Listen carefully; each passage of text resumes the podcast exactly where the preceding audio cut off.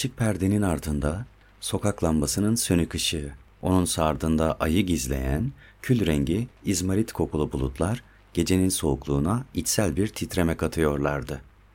Çöplerin içinde kendine yiyecek arayan kedilerin çıkardığı hırsız tıkırtısının üzerine uykusunu içine hapsetmek için açtığı camdan dışarı tüm sokağı çınlatan bir daktilo sesi yayılıyordu.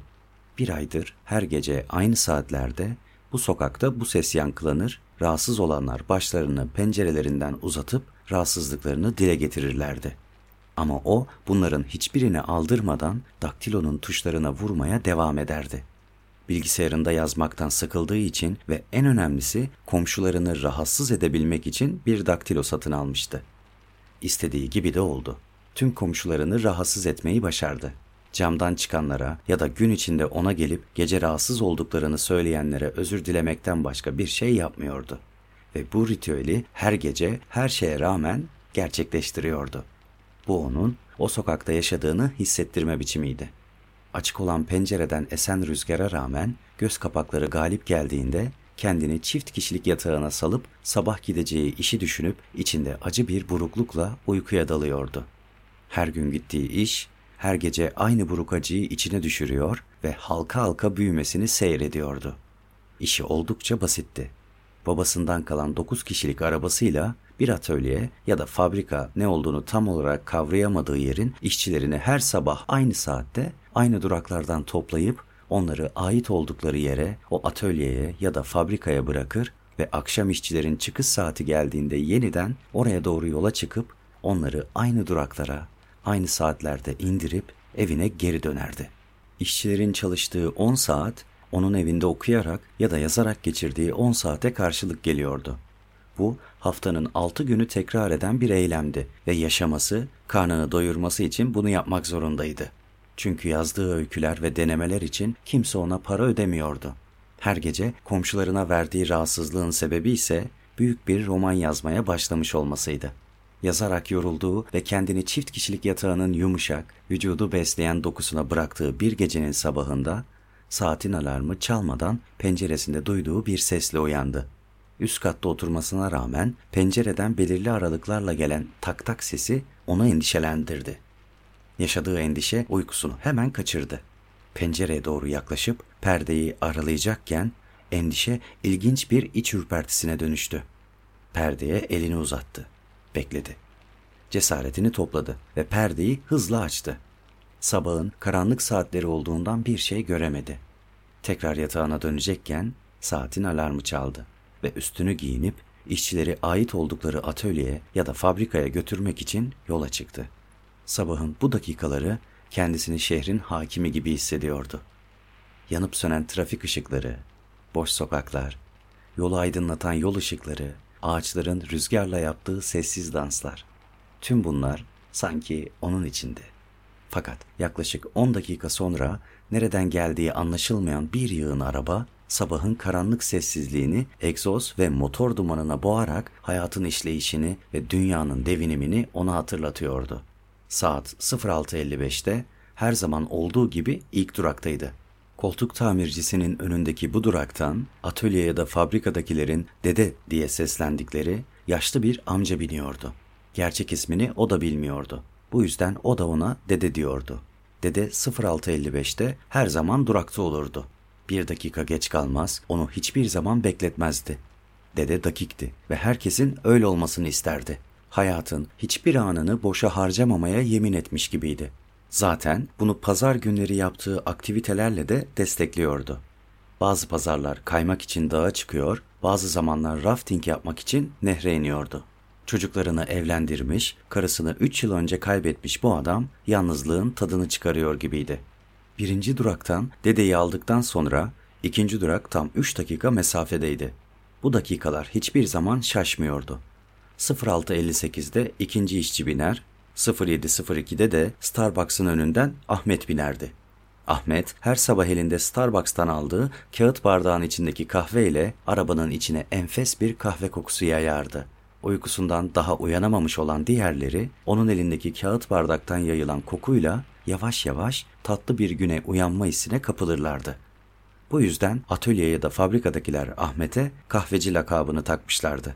07.10'da metro hattının Rüya istasyonundan Demir ve Rıza binerdi. Demir her zaman öne, şoförün yanına oturur ve onunla sohbet eder, radyodaki haberler hakkında konuşurdu. Rıza ise durağa sürekli geç gelir, onu bir iki dakika beklemek zorunda kalırlardı. Bazı sabahlar dede sinirlenir ve onun sür emriyle araba Rıza'yı almadan yola devam ederdi. 07.15'te sürekli gülen Serdar'ın durağına varılır, Serdar arabaya bindiği an içerideki sessizlikle karışık kahve kokusunu çocukça gülen neşesiyle bozar ve uyuklayan işçi takımını sesiyle çimdiklerdi. Serdar'ın neşesi ve diğerlerinin isyan eden homurtularıyla atölyeye da fabrikaya doğru tam gaz gidilirdi. Arabanın kapısı açılıp işçilerin ait oldukları tezgahlara doğru yol aldıkları saat 07.30'u hiç şaşmazdı. Arayollarda oturan bu insanları bırakıp dönerken atölye ya da fabrikanın diğer servisi kapıdan giriş yapar, iki şoför birbirine selam verip biri içeri, diğeri dışarı doğru devam ederdi. Diğer servis ağzına kadar insan doluydu. İçlerinde yüzü gülen ya da uyanabilmiş birini görmek oldukça zordu. Bu mutsuz insanların bataklığını terk edip kendi balçık gölünün üzerinde kurduğu ipleri çürümüş hamakta sallanmak için evine son sürat gider ve bilgisayar ya da daktilosunun başına geçip ayaklarının altında günden güne daha da sulanan bataklığı güçlendirmek için romanına devam ederdi. Yazdığı roman her gün yükü biraz daha artan amele çuvalı gibi ağırlaşıyor ve keyfini kaçırıyordu. Keyfinin kaçmasından memnundu. Daha da kaçırmak için romanına yeni cümleler ve olaylar ekledikçe ruhu büyük bir hazla titriyordu. Kelimelerin ahenkli gücünü yitirdiğini hissettiği anda da yarım bıraktığı okumalarına devam edip tüm gününü okuyarak, yazarak ve istemeden de olsa düşünerek salonun ortasına kurduğu suni bataklığı daha da sulandırıyordu. Onun için öğrenmek, fark etmek ve düşünmek insanın üzerinde durduğu yer kürenin derinlerine inmekti ve bu iniş ölüler diyarında dirilmeyi uman bir bekleyişe dönüşüyordu. Her gün dirilip dünyayı istediği gibi bulamayıp öğrenmeye, fark etmeye ve düşünmeye geri dönüyordu.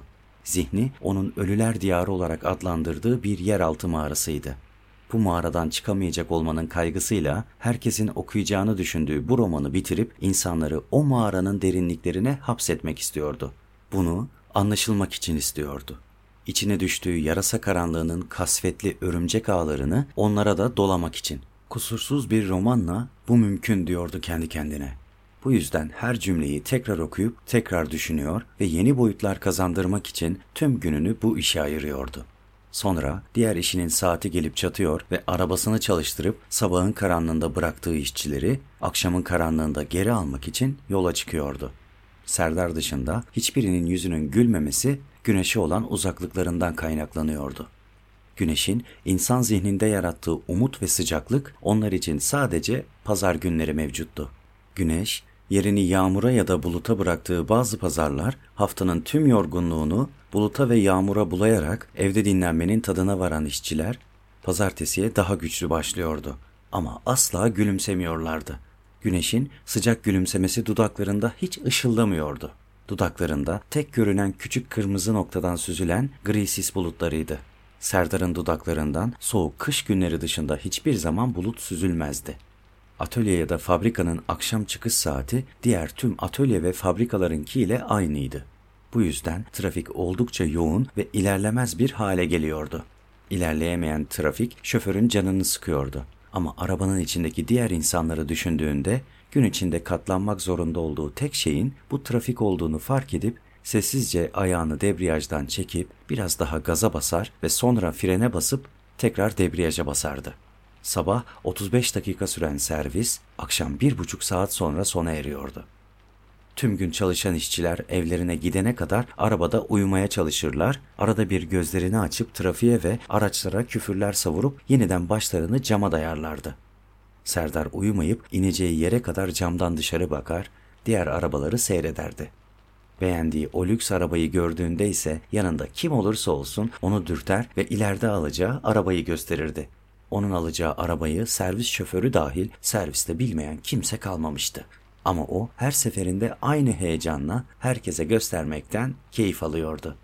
Küçük adımlarla ilerleyen trafik arabayı Serdar'ın durağına getirince neşeli bir iyi akşamlar sesi duyulur ve geri kalan yolculuk arka taraf için uyku dolu ve sessiz geçerken ön tarafta şoför ve Demir sohbet etmeye çalışırdı. Demir, mendil satan mültecilere acır, onların yaşadığı zorlukları anlatırdı. Şoförse herkesin bir takım zorluklar yaşadığını, bu yüzden de kimsenin kimseyi umursamadığından bahsederken Demir sözünü kesip kendisinin umursadığını söyler, şoförse umursayan insan davranışlarından bahsedip onun yaptığının sadece siyaset olduğunu, kelimelerin gücünü yanlış kullandığını Demir'e anlatmaya çalışırdı. Bu konuşmalar bazen sokak hayvanları için, bazen kadın hakları için, bazense eşcinseller için olurdu. Sohbeti ise her zaman Demir başlatır, inene kadar da sürdürmeye çalışırdı. Şoför bir gün Demir'e sosyal konulara neden bu kadar kafa yorduğunu sordu. Askerlik gibi her vatandaşın bunları düşünüp çözüm üretmesi gerekir, dedi Demir. Şoför hak verdi. Sonra kendi hayatında bu ürettiği çözümleri uygulayıp uygulayamadığını sordu Demir'e. Bir süre düşündükten sonra bu konular da din gibidir. Doğrusunu bilirsin ama tam anlamıyla uygulayamazsın dedi. O sırada ezan okundu. Demir çalan radyonun sesini kıstı. Ezan bitmeden durağına vardı ve ön kapıdan usulca indi. Ardından arka kapı açıldı ve uyumaktan şişmiş gözlerle Rıza indi. Sonraki durakta kahveci Ahmet, bir sonrakinde ikinci işçi ve son durakta da dede indi. Şoför arabayı evine doğru sürerken ani bir yağmur bastırdı. Yağmur öyle şiddetli yağıyordu ki arabanın sileceklerinin cama gelen suları temizlemesine imkan yoktu. Şehir birden bir göle dönüştü. İnsanlar altına sığınacakları bir çatı bulmak için oradan oraya koşuşturuyorlardı. Akıntıya kapılmış ambalajlar, poşetler, ağaçlardan dökülen yapraklar, sigara izmaritleri sanki şehri terk eder gibi telaşla kayıp gidiyorlardı. Elektrik tellerinden gelen büyük bir kıvılcım o bölgenin elektriğinin kesilmesine sebep oldu. Trafik ışıkları, yol aydınlatmaları, evlerden gelen ışıklar hepsi birden yerini kör bir karanlığa bıraktı. Şoför arabanın içinden soğukkanlılıkla tüm olanları seyrediyordu. Etrafta ne insan ne de bir araç sesi vardı. O da arabasını durdurdu ve koltuğunu geriye yatırıp gözlerini kapattı. Yağmuru, gök gürültüsünü ve fotoğraf çeken şimşekleri ruhunda hissetmeye çalıştı. Doğanın gücüne yeniden hayranlık duydu. Doğa onu kirleten ve yok eden insanı isterse nasıl bir anda silebileceğini anlatıyordu. Şoför çıkışını bulamadığı yeraltı mağarasından bunları gülümseyerek karşılıyordu. Uzun zamandan beri ilk kez güldüğünü fark etti ve romanı bitirmek için bir an evvel eve dönmesi gerektiğini anladı. Kendi yarattığı bataklığı sulamak için apartman kapısından hızlıca girip dairesine çıkan merdivenlere doğru ilerledi.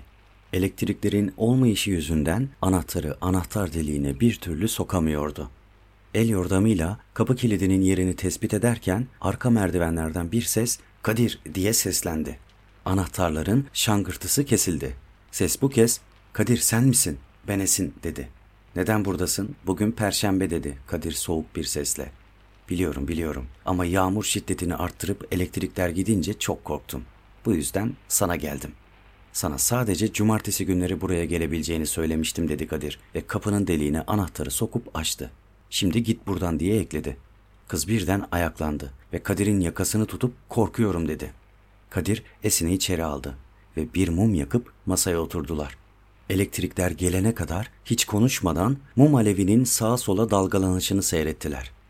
Elektrikler geldiğinde oldukça geç olmuştu. Esin Kadir'e hediye aldığı kafes faresinin yanına gitti. Ona yemesi için biraz mısır, biraz da buğday verdi.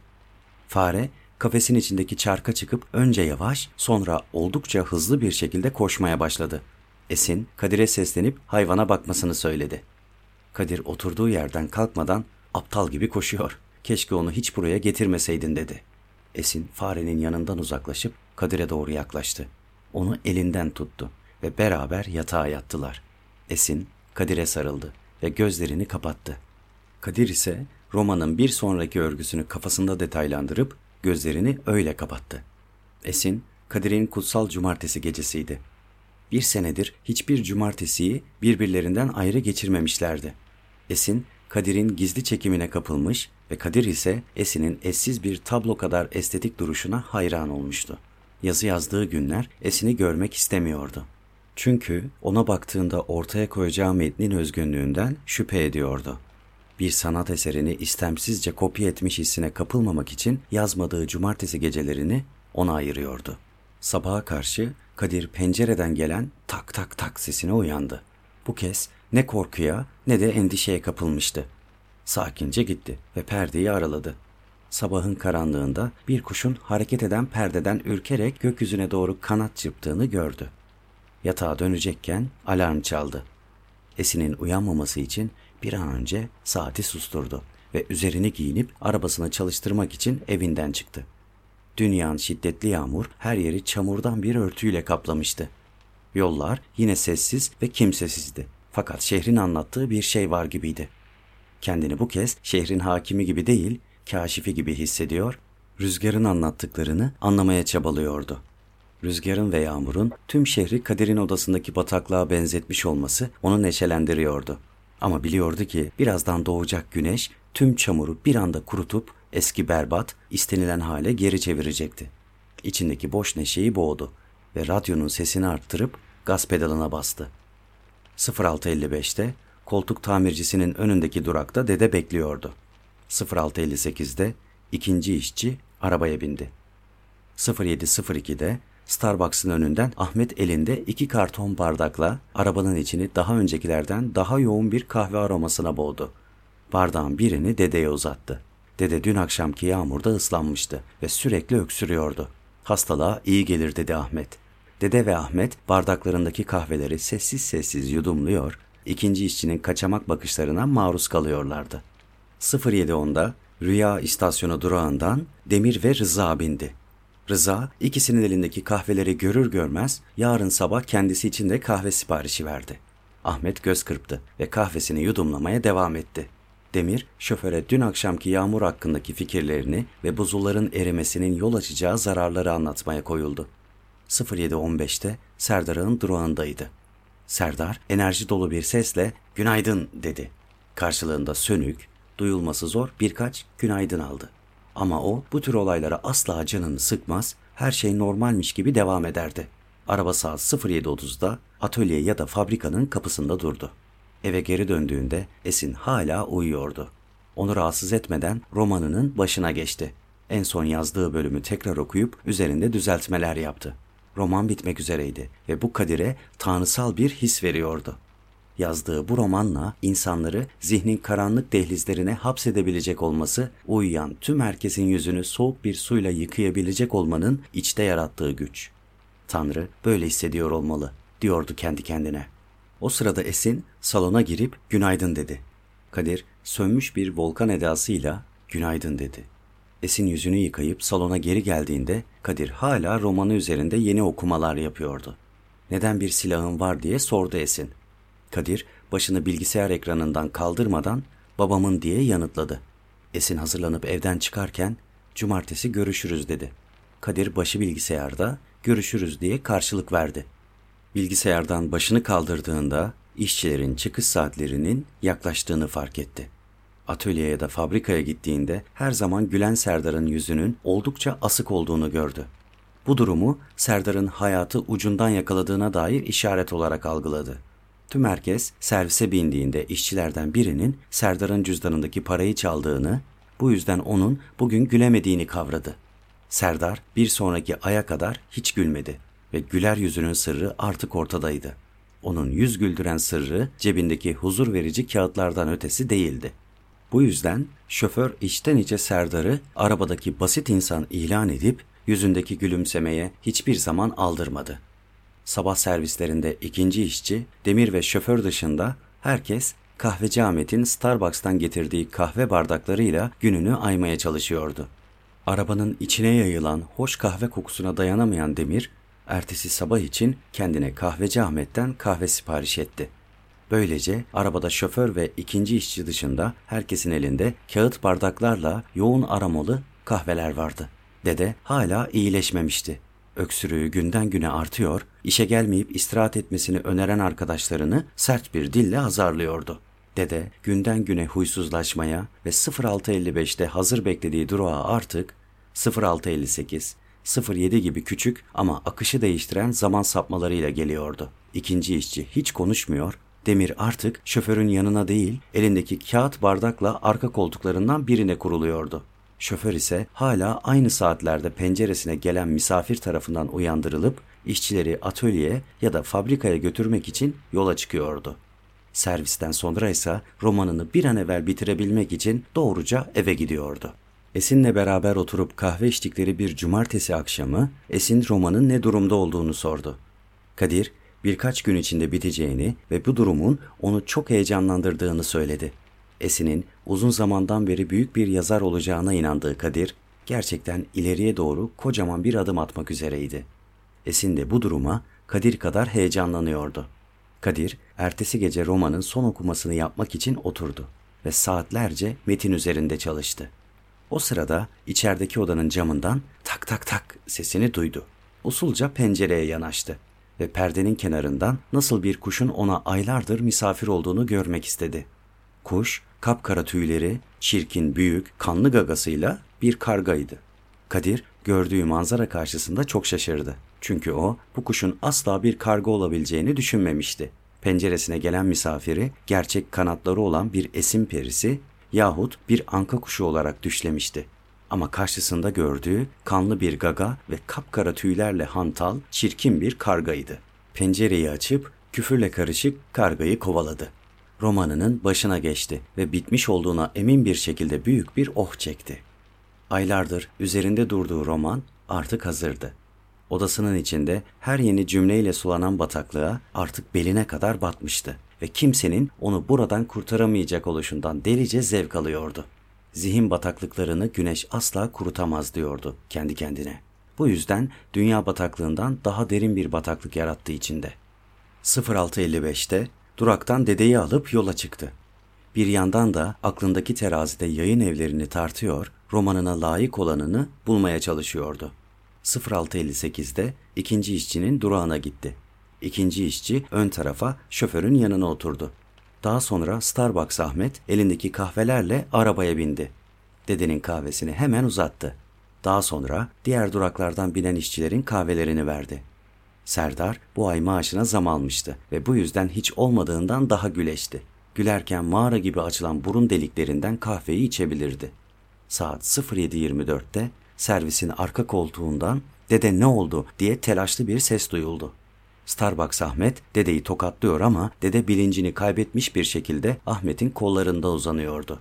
Şoför arabayı hemen bir hastaneye sürdü. Dede o gün kalp krizinden öldü.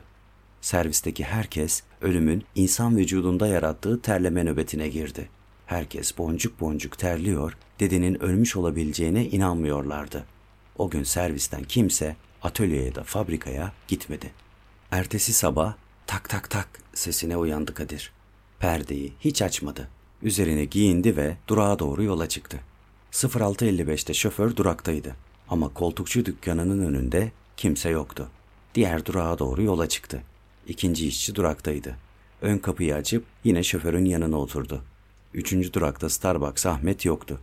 Saat 07.10'da Demir ve Rıza'nın Rüya istasyonu durağında sadece Rıza vardı. Demir gelmemişti. 07.15'te Serdar durağa doğru çıkmış servisi bekliyordu. Şoför Serdar'ı durakta gördü ama durmadan yanından basıp geçti. İkinci işçi tebessüm etti. Rıza arkada uyuyordu. Serdar ise 07.30'a kadar servisin gelmesini bekledi. Sonra işe gitmek yerine evine döndü. Kadir akşam servisinden sonra güzel bir şarap ve iyi bir akşam yemeği için alışveriş yapıp evine doğru yol aldı. Romanını son kez okudu ve kendiyle duyduğu gururun aslında anlamsız bir boşluk olduğunun farkına vardı. Zihninde yarattığı bataklığın içinde can çekişen gerçekleri görüyor, gerçeğin çığlık çığlığa kendini kurtarma çabası tarifsiz bir korku yaratıyordu. Kendini gömdüğü bataklığa şimdi de gerçekleri çekiyor ve onları yok ediyordu. Karanlığın, hiçliğin içindeki anlamsız renklerle boğuşuyor ve tüm renkleri siyaha dönüştürüyordu. Sanki bunu o yapmıyor, renkler küçük bir delikten geçip siyaha bulanıyordu. Her şey cansızlaşıyordu zihninde. İçinde oluşan koca boşluğu doldurmak adına romanını Esin'e mail olarak gönderdi. Kafesteki fareye biraz mısır ve buğday verdi. Onun çarkın içine girip koşmasını bekledi. Çok geçmeden fare koşmaya başladı. Sonra kitaplığın karşısına geçip kitapların hepsini tek tek okşadı. onların aslında ne kadar güçlü, kontrol edilemezse ölümcül silahlar olduğunu düşündü. Sisifos söylenenini alıp çift kişilik yatağına uzandı. İçeriden hala farenin döndürdüğü çarkın sesi geliyordu.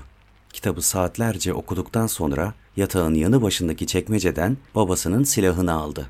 Silahın çekmecede yarattığı boşluğu Sisifos söyleniyle doldurdu. Karga o sabah ve onu takip eden diğer sabahlar hiç o pencereye uğramadı. Fare ise çarktan çoktan inmişti.